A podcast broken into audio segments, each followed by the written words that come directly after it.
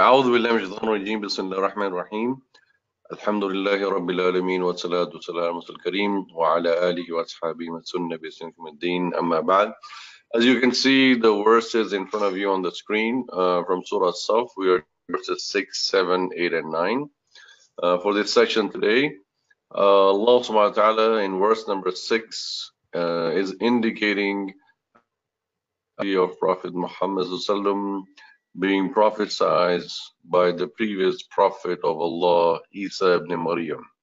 So Allah subhanahu wa ta'ala is saying, وَإِذْ قَالَ Isa ibn Maryam, يَا بَنِي إِسْرَائِيلِ إِنِّي رَسُولُ اللَّهِ إِلَيْكُمْ مُصَدِّقًا لِمَا بَيْنَ يَدَيَّ مِنَ التَّوْرَاةِ وَمُبَشِّرًا بِرَسُولٍ يَأْتِي مِنْ بَعْدِهِ اسْمُهُ أَحْمَدُ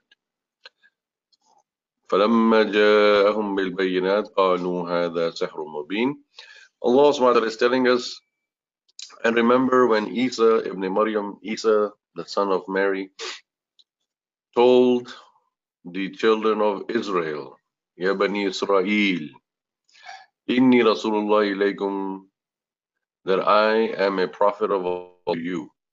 Notice how, as the Arab Mufassirin tell us, that he does not say Ya Qawmi, rather he says Ya Bani Israel, O children of Israel, because that reiterates or stresses and emphasizes that Isa salam was not sent to a new home or a new people, or he was not sent to a new place. Rather, he was the last of the prophets for children of Israel. That same genealogy that started from Abraham continued all the way to Moses and then Jesus Isa ibn Maryam was the last prophet of the children of Israel. And after Prophet Moses, he was one of the major prophets that came to the children of Israel. And he's telling them, Inni Rasulullah ilaykum, that I am a prophet of Allah to all of you, all of the children of Israel. Hence, this removes the notion of him coming for a new civilization or a new people, a new group, and reiterating that he is a prophet to the children of Israel. However, they did not accept him, and that is why we know how the Quran tells us the turn of events that happen in other places. But here Allah ta'ala is informing us that he told his people that I'm a prophet to you. And he's telling them, مُصَدِّقًا لِمَا بَيْنَ يَدَيْ مِنَ التَّوْرَاتِ I am coming to reiterate or reinforce what you have from the Torah. Remember the Torah was a book that was given to Prophet Musa, Moses. So Musa salam brought the Torah. So Isa salam is saying that what I have been given, which is the Injil, is truthful. It is reinforcing or re-emphasizing what the previous prophet Moses brought in Torah.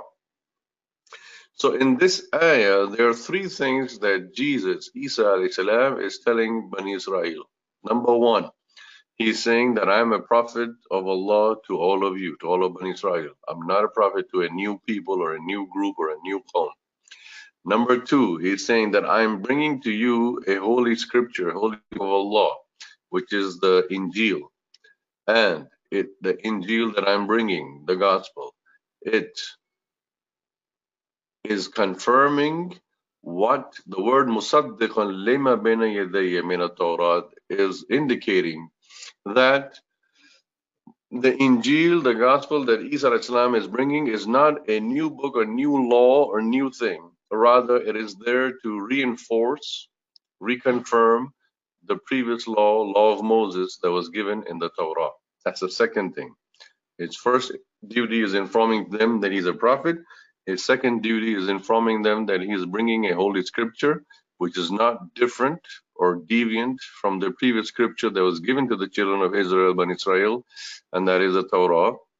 The third thing that he informs them, and I am also a giver of good news. Mubashir from Bushra or Bashir means to inform, to give the good news, to give the glad tidings. And so he is giving them the good news that after me, there's going to come a prophet whose name is Ahmed. He's even giving the name.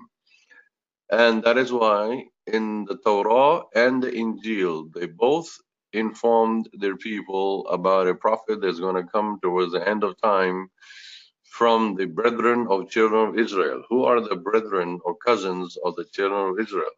The cousins or brethren of children of Israel are the Arabs, because Isaac or Yaqub alayhi salam, oh, sorry, Ishaq, Isaac or Ishaq alayhi salam was one son of Ibrahim, and Ishmael or Ismail alayhi salam was the second or the, the other son. So the two sons their progeny, their offsprings are cousins of each other. So the Bani Israel are the people, children, and progeny of Ishaq salam, and that lineage. The Arabs are from the lineage of Ismail salam, the other son of Ibrahim salam. And hence these people are related to each other because their lineage is going back to the same father, Ibrahim salam. So he, so the Torah Musa and Torah also informed them that there's going to come a prophet from your brethren, that is Muhammad. In Injil, the Gospel also, Isa informing the people that there's going to come another prophet after me. I am not the last prophet. Yes, I am the last prophet to the children of Israel, but the last prophet on earth is going to be Muhammad or Ahmed, as is mentioned here. In a hadith, Rasul said, very beautifully that inna li asma that for me are names and he goes on to say ana muhammadun wa ana ahmadun wa ana al-mahi الذي يمحو الله به الكفر وأنا الحاشر الذي يحشر الناس على قدمي أي بعدي وأنا العاقب أو كما قال عليه الصلاة والسلام What Rasul is saying in this hadith is that I have multiple names especially in this hadith, he gives five names. In this hadith, Rasul is giving five of his names. He says, My name is Muhammad, uh, and my name is also Ahmed, and my name is also Mahi, uh, which is which means the remover of expiator or eraser. And I'm also Al-Hashir, the gatherer, that I will gather people around on Yom Al-Qiyamah. And I'm also Al-Aqib, the one who recollects people. So Allah subhanahu wa ta'ala has given many names to Prophet Muhammad and one of the names that is mentioned here in the Quran in this ayah is Ahmad. Then Allah subhanahu wa ta'ala goes on to say, فَلَمَّا جَاءَهُمْ بِالْبَيِّنَاتِ This is in reference not to Isa salam, but now Allah is referring to Muhammad and saying that when Muhammad came with the clear proofs, the clear proofs, bayinat here, or clear evidence refers to the Quran the last and final revelation of Allah to Muhammad. So Allah subhanahu here is saying that when Muhammad came with the bayinat, قالوا هذا سحر مبين, they said this is a clear magic, an obvious magic, meaning they rejected the Quran and of course the Jews and Christians living in Medina they rejected this Quran from Muhammad and they don't accept it and rather call it magic and sorcery, just like the people of Mecca. Then in the next verse, verse number seven, Allah subhanahu tells us, وَمَنْ أَظْلَمُ مِمَّنْ افْتَرَى عَلَى اللَّهِ الْكَذِبِ And who is more unjust, who is really more as of an oppressor than the one who invents a lie about Allah? And they call upon uh, while he is being called towards uh, the truth, which is Islam. So here it's referring to the people who lied and said that no, there is no mentioning of Prophet. In fact, this ayah can be understood better in context of the verse in Surah Baqarah where Allah says that um, يحرفون الكلمة عن مواضعه they remove the words of the Holy Scripture from its places. Meaning, what they did was the Jews and the Christians, they removed the name of Muhammad from the Old Testament and New Testament, from the Torah and from the Injil, from the Gospels. And that is why Allah was saying that those scriptures are no longer valid because they have been manipulated and changed. And what did they change? Besides many other changes that they made, one of the major changes they made in their book was they removed the name of Muhammad. They removed the verses that indicated that there'll come a prophet towards the end of time. And the description that is given about Prophet Muhammad in those books, they deliberately, intentionally, purposely removed it because they did not want people to believe in that prophet and they wanted to deny and belittle that. They they lied, and that's that's the lie that Allah is talking about here. That who is more wrong, who is more of an oppressor than the one who lies upon Allah and says that no, God did not promise us any prophet towards the end. The last prophet is Isa ibn Maryam. Jesus is the last prophet, and that is what Allah is referring to as kadhib. ومن ومن أظلم ممن افترى للكذب وهو يدعى إلى الإسلام while they're being called والله لا يهدي القوم الظالمين Allah does not guide the people who are wrongdoing or oppressing here it refers to hiding the truth that is the reason they tried to hide the truth they feared the popularity or they feared the acceptability of Rasulullah as a prophet and that is why they feared the loss of their status, their honor, their dignity if they accepted Prophet Muhammad as a prophet.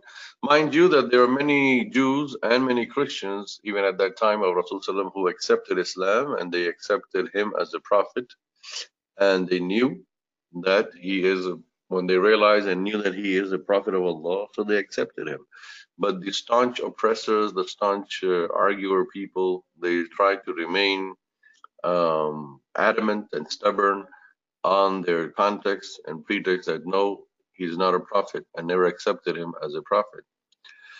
Allah subhanahu wa ta'ala then in the next ayah, ayah number eight, connects to this philosophy of denying a prophet and belittling a prophet um, by the next ayah where Allah says that these people yuriduna layutfi'u nur Allah biafwahihim. These people the people of the book they want to extinguish expunge erase the nur of Allah the light of Allah. The um, sabab al-nuzul or you can say the reasons of revelation that goes behind this is that there was a pause in the coming of the Wahi to Rasul So these people began propagating or publicizing the message that look, the Wahi has stopped to the Prophet, peace upon him, therefore he is false, he's not true, and there's no more revelation coming. It was just a bad dream or a bad thing that happened. It's not a reality. So they wanted to crush the message of Quran, Islam, and Rasulullah the Prophet. So that is when Allah revealed this ayah to show them the desire, the people of the book desire wish. They want to. They want to extinguish the light of Allah. The nur of Allah here refers to the Quran and the teachings of the Quran and the values of the Quran and the message of the Quran. Because remember, they don't accept the Quran to be a book of God, book of Allah. Why? Because if they accept the Quran to be book of God, book of Allah, guess what? Automatically, then they have to accept Prophet Muhammad as a prophet. because we know for a fact it's a very common known thing to all the people of faith that books of God or scripture of God do not come directly on earth to mankind. they always come through a prophet just like Prophet Moses and Jesus. So they never accepted Quran to be a word of God. And at the same time, likewise, they never accepted Prophet Muhammad to be a prophet. And they go both hand in hand because if you accept the Quran to be the word of Allah, then you have to also accept that that word of Allah came through Prophet Muhammad and he's a prophet. But these people wanted to remove that, expunge that, erase that from society, and they uh, did many acts for that, and that is what Allah is referring to, that their wishful thinking or their desire is to remove the nur Allah, nur Allah with their tongues by belittling the Quran, um, propagating false messages to people saying that he's not a prophet of God. This is not the book of God. Even till this day, people try um, their maximum to remove um, from society any kind of respect, honor, or allegiance given to the Quran or given to Prophet Muhammad, peace be upon him. But Allah says, وَاللَّهُ مُتِمُّ نُورِهِ وَلَوْ كَرِهَ الْكَافِرُونَ Allah will establish itmam. The mutim comes from itmam, tamam, which means completion. Allah will complete His nur, meaning Quran. The Quran will be revealed, will be completed, will be established, will be um, manifest on earth. People will see the effects of the Quran, the revelation of the Quran, and they will see the teachings of the Quran implemented in society. So Allah is saying that He will make sure that the Quran is established and complete on earth. وَلَوْ كَرِهَ الْكَافِرُونَ Even if the disbelievers dislike that and they don't want to, that to happen. In other words, this part of the ayah is referring to the tricks and treachery, the plots and planning that the people of the book did in order to extinguish the Quran, in order to remove the Quran from society. They tried to do tahrif, changes in the Quran, they tried to um, remove it, but Allah SWT is saying that He has protected the Quran, like the ayah in Surah Hijr, Surah 15. Inna nahnu nazzalna dhikr wa inna lahu lahafidun.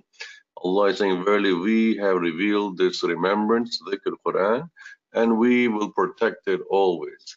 So, in other words, Allah SWT is saying that this Quran will be protected no matter what the enemies of Islam and the enemies of Allah, no matter what they want to do. And establish and remove, Allah will continue to establish the Quran and make it manifest on earth. And that's why for all these 1450 years, Alhamdulillah, we have the Quran in its original form. And the most beautiful way that Allah has made this Quran protected and preserved is what we call hifz sudur. You know, it's protected in the hearts of the people. So anyone who tries to change the Quran or remove the Quran, the hearts, the hufaz, the memorizers, who memorize the Quran in their heart, they can always recite and tell people that this is the Quran, the Kitab of Allah. And that is what Allah is saying, وَلَوْ كَرِهَ الْكَافِرُونَ Even if they dislike that.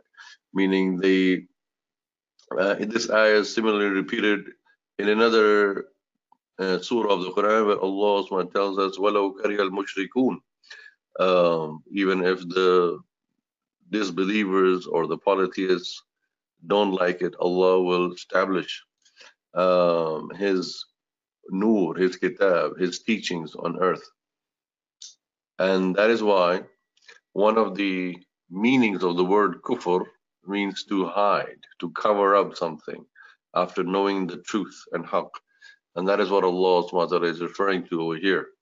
Um, that these people uh, are those who do not want to show the truth, which is also reiterated in the next ayah in ayah number 9. Allah says, هُوَ الَّذِي أَرْسَلَ رَسُولَهُ بِالْهُدَى He is the one, Allah, who has sent His messenger, His prophet, with guidance, وَدِينِ الْحَقِّ and the religion of truth, or the way of truth, لِيُظْهِرَهُ عَلَى الدِّينِ كُلِّهِ so that it is manifest over all, it leaves its imprint over all, it overpowers over all of the other uh, deen that are there. Because this is the last and final revelation, this is the last and final prophet, this is the last and final message of Allah subhanahu wa ta'ala.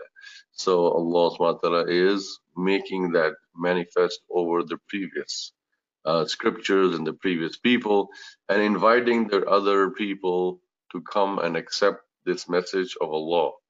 Uh, وَلَوْ كَرِيَ الْمُشْرِكُونَ Even if the polytheist or the people who associate mushrik is someone who associates partners with Allah.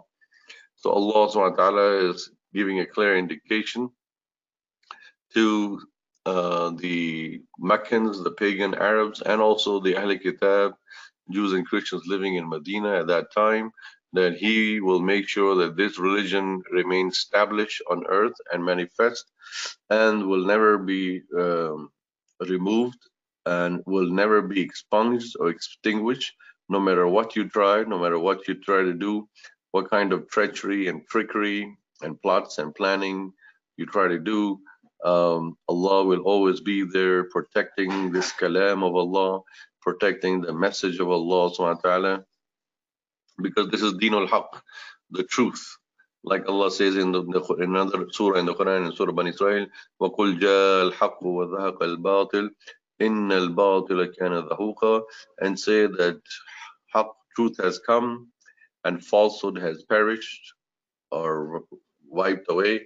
Verily, it was meant to be removed or wiped away completely. Um, and that is why uh, Allah is referring to His Kitab, His Quran as Nur, light. Light is something that gives guidance to people. Light, whether it's a candlelight or I want to say fire, which gives light, anything that gives light, it has a tendency or passage of time to diminish, to decrease. And whether a candle is running out of its thing, whether it's a, a lantern running out of gas, or whether it's a fire that is you know dwindling down and light is going out. Allah is saying that this light, light of Quran, light of Muhammad, light of Islam, will never go out, no matter what the enemies try their best to do. Why? Because Allah is on the back of it, Allah is behind it. And they can do whatever they want, but they can never remove the light of Allah and the light of Muhammad from earth and the light of Islam. Uh, and that is what the word meaning of mutimmu nurihi is, itmamun nur, meaning that this light will continue to kindle, will continue to burn, will continue to show guidance to people and that is very amazing, isn't it, my dear brother and sister in Islam, that today we live at a time of fitan and fitna around us.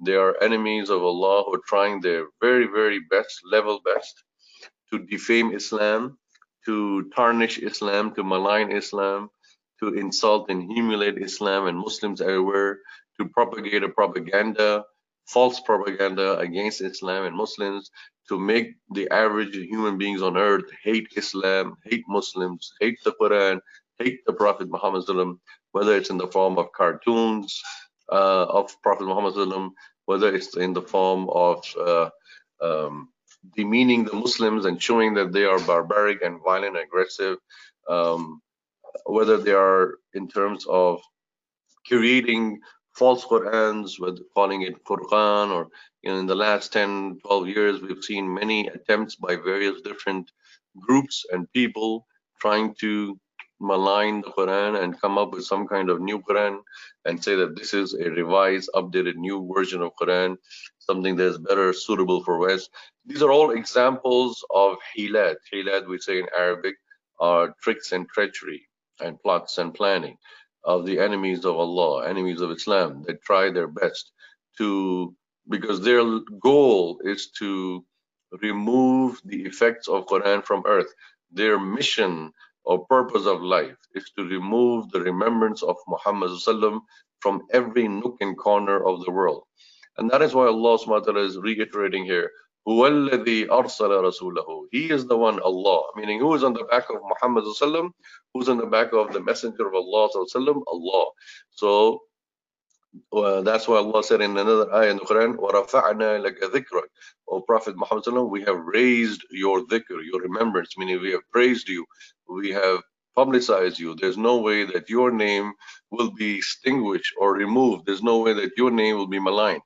And subhanAllah, somebody just recently texted or sharing on WhatsApp that in America, uh, the name Muhammad has become the top six, one of the top six names of babies chosen in this country is the name of our Prophet Muhammad. So these examples are indication of the manifestation of this ayah that Allah is saying that no matter what they do, no matter how many cartoons they make against Prophet Muhammad no matter, no matter how many times they try to insult and humiliate with false propaganda about Prophet Muhammad the name Muhammad and the messenger Muhammad will continue to grow and further propagate till the end of time because he is the last and final messenger. And Allah is there to always protect and preserve him and his message, just like Allah is protecting and preserving his message, the Quran. Like Allah says in the Quran, Surah Ma'idah, Wallahu ya'asimuka minan nas. O Prophet Muhammad Allah will save you from the human beings. Even when he was alive, Allah saved him and protected him from the human beings. And even when he is not here on earth, Allah will, is still saving and protecting him. All those people who made Quran, uh, cartoons about him, all those people who made all kinds of defamation and bad things about him. Allah has taken care of them. Their lives are a clear manifest proof of how Allah gets back on those who try to hurt his messenger of Allah. So we see in this time and age, in this era that we're living, that Allah subhanahu is manifesting and implementing three things which are very dominant. Number one, his Quran, his message the, the word of Allah. Number two, the messenger who brought the message of Allah, ta'ala, Muhammad sallam. And number three, Deen al-Haq. لِيُظْهِرَهُ عَلَى الدِّينِ كُلِّ This part of the ayah that it is saying that, you know, idhar means that this thing will go overpowering, meaning Islam will become so dominating and the most prominent thing in the world that people, even if the enemies of Islam who try to crush and suppress Islam, it will not. People will still get to learn more. And we see that the number of people who converted to Islam after 9-11 are far more higher, exponentially higher, compared to the number of people who converted to Islam before 9-11. So that just goes to prove how Allah subhanahu wa ta'ala has his own ways of manifesting the proof and showing the people that how he will make sure that his messenger and his message is becoming prominent and publicized in the world. Whether me and you, brothers and sisters, we as Muslims, whether we fall short, we are weak, we are have shortcomings, we have weaknesses, we are not doing the job um, as we're supposed to, and yet Allah subhanahu wa ta'ala has his own ways of implementing the message of Allah subhanahu wa ta'ala in the society. So that brings us to the end of verse number nine, which was the last verse for today. Inshallah, the first question um, regarding the name of the Prophet Muhammad وسلم, as Ahmad. Can you give us a little bit more insight into the meaning of this word? Does it mean one who praises Allah, or does it refer to um, the one who is praised, or does it have other connotations of the meaning praise? And can you also say a few words about when this name was started to be used For the Prophet Muhammad wasallam? Was it used very early in his life, or was it something that was started to be used later or, or after the Nubuwwat? Uh, so how can we better appreciate this name Ahmad so that we can get to know Nabi Sallallahu Alaihi Wasallam better?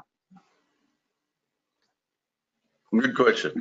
Yes, the word Ahmad means the one who praises Allah subhanahu wa ta'ala, and like the word Muhammad means the praise one, those who praise him and this was one of the names that was uh, uh, of the Prophet Muhammad was used in the later part of his prophecy, uh, once uh, just before the Hijrah time to Medina.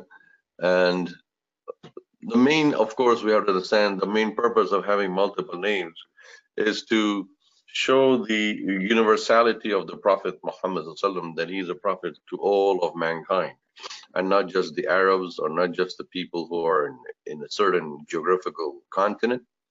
And uh, it is also to show that the root word is from hamd, you know, praising.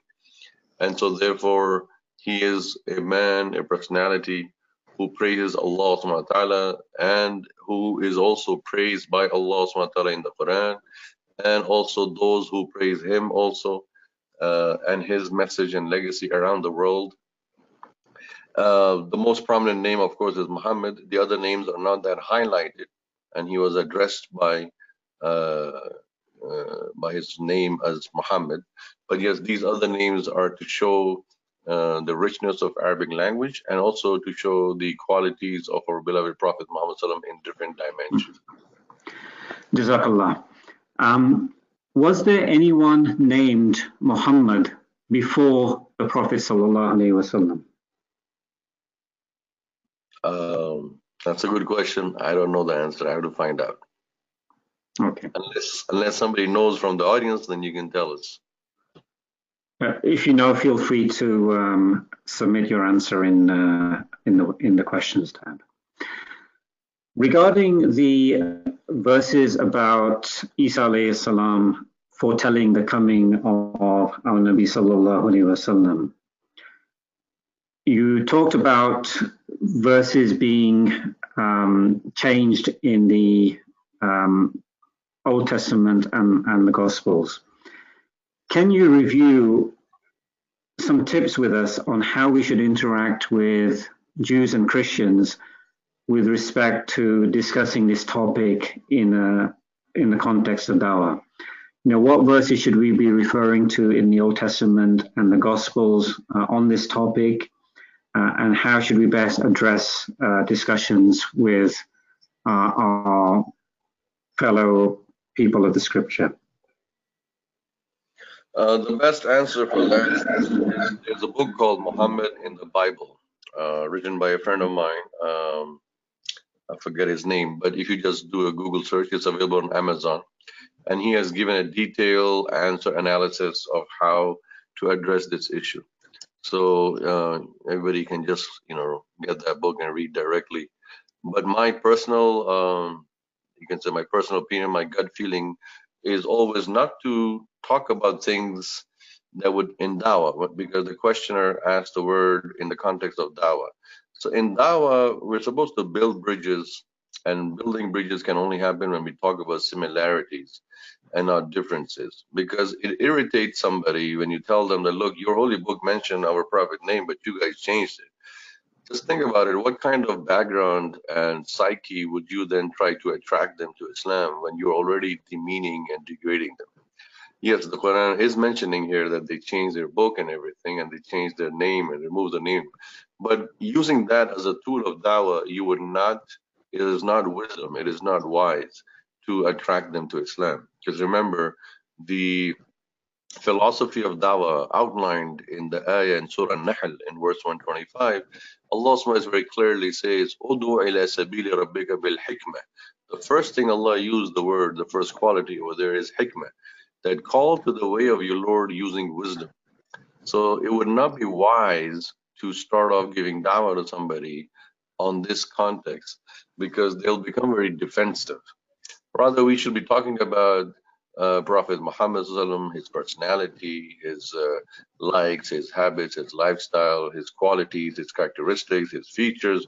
You want to attract the person towards the personality of Muhammad that they become so um, uh, mesmerized or they become so attracted, incited to learn more about him.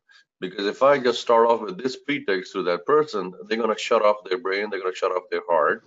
I would not like to endeavor in seeking more about the man and the message.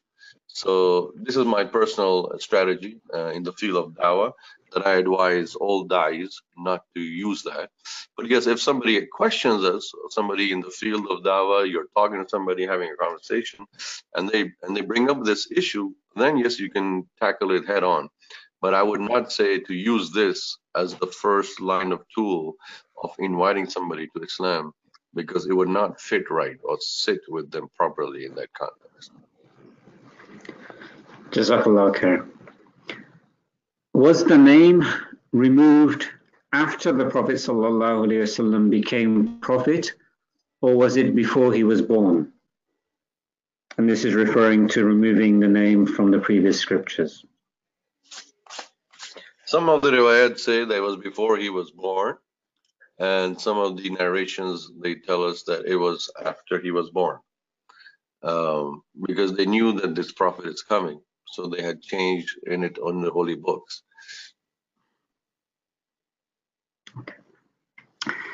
in uh, verse 7, um, which reads, And who is more unjust than one who invents about Allah untruth while he is being invited to Islam? And Allah does not guide the wrongdoing people. When we are discussing Islam with people from other faiths um, and they're rejecting our message, what should be our attitude towards them? I mean, in this verse, there is, you know, a supposition that Allah is labeling certain people as wrongdoing people. Um, at what stage do we give up on that person, or should we never give up on that person and continue to think of them as potential Muslims? We should never give up on anyone, regardless of who it is and what is there. Because the message of dawah is very clear that this guidance is a guidance from Allah subhanahu wa ta'ala, meaning Allah opens the people's heart. We and guidance is only from Allah.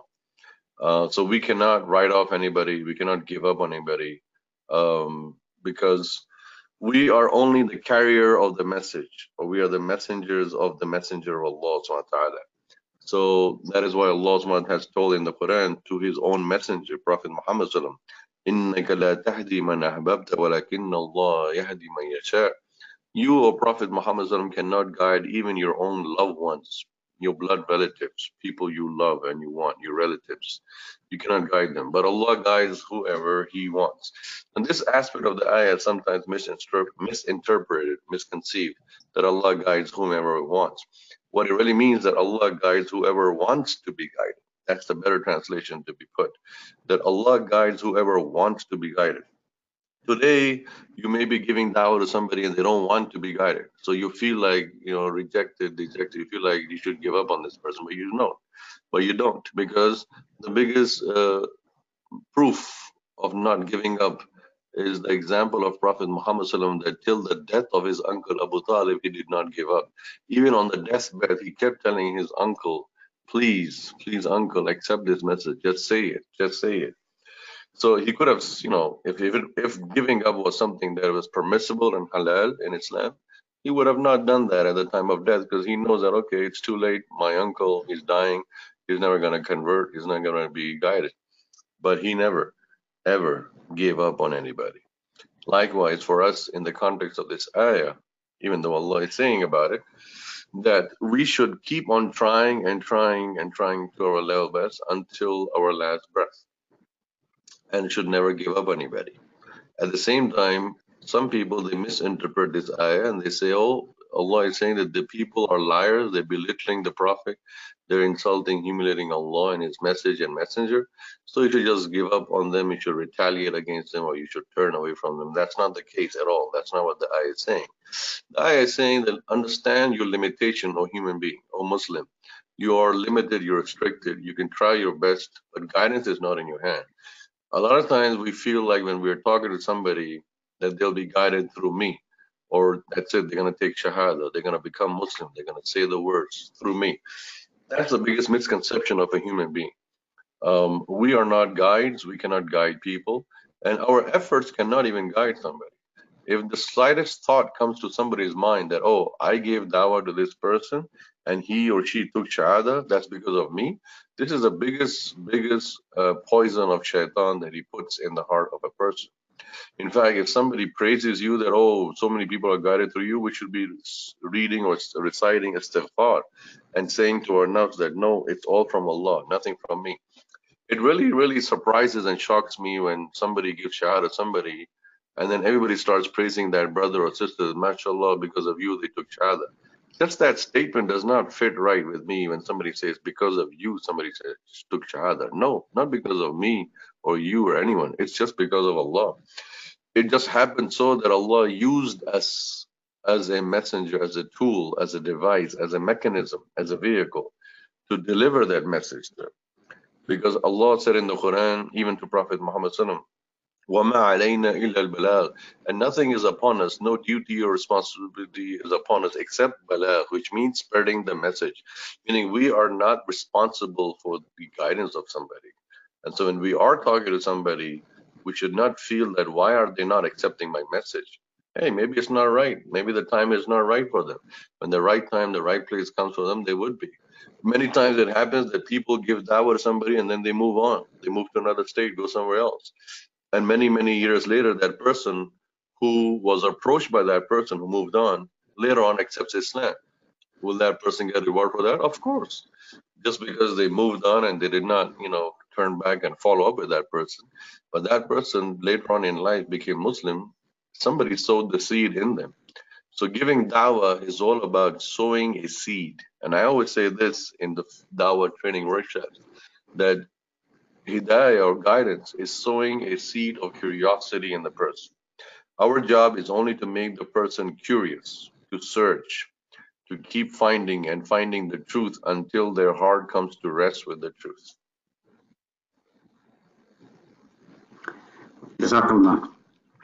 In interfaith meetings, Christians talk about Jesus as the Son of God. How do we rebut this line of thinking? Very simple. We tell them what Allah says in the Quran that He is not the Son of God, He is a messenger of God.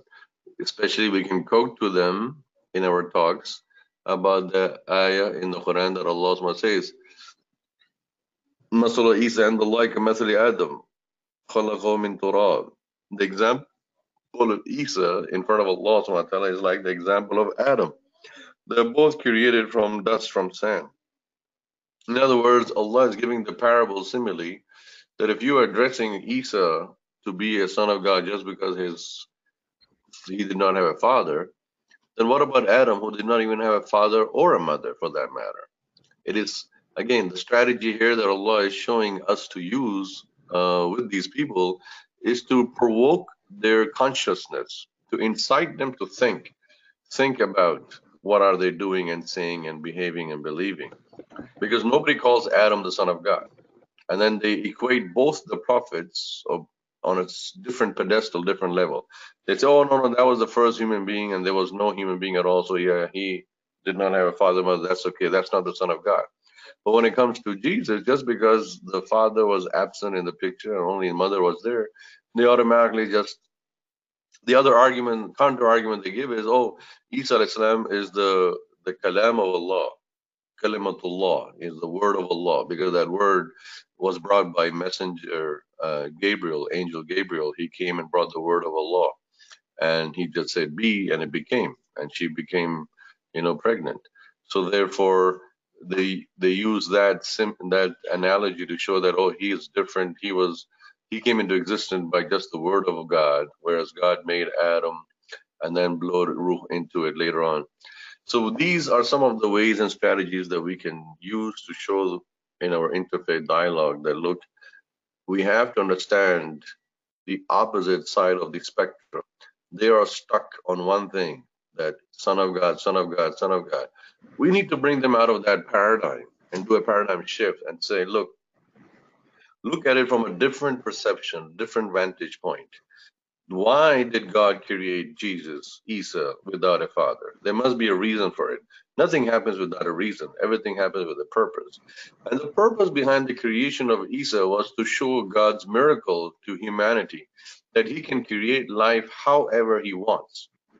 And the most prominent thing that all da'is should talk about when it comes to Jesus, Isa, is to show that Allah has four ways of creating life on earth.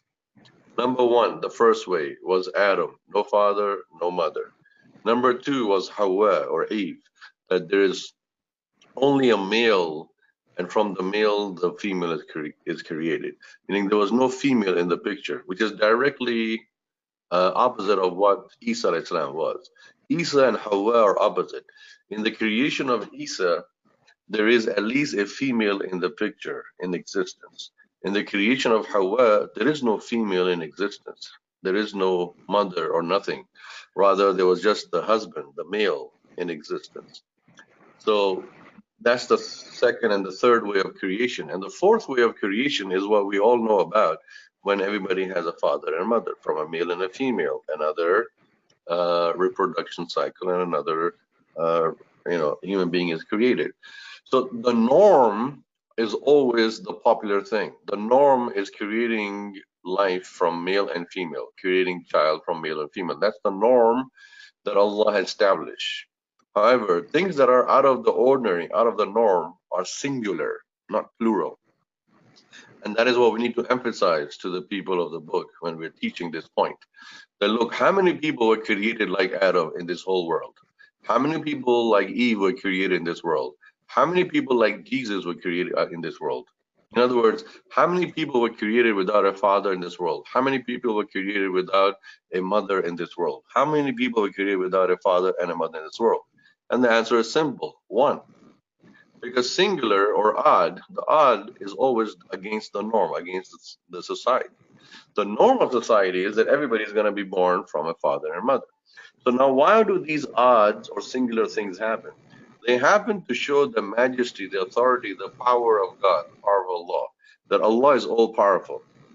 The biggest thing we can tell the pastors and the priests in the church that if God did not send Jesus or did not create Jesus this way, then God would not be God. I always say that in my uh, dialogues and conversations with them in Dawa. and they get shocked. What do you mean by God will not be God if Jesus was not born? I said, yes, because if God is restricted and limited to creating life through only one way, then he's not really God.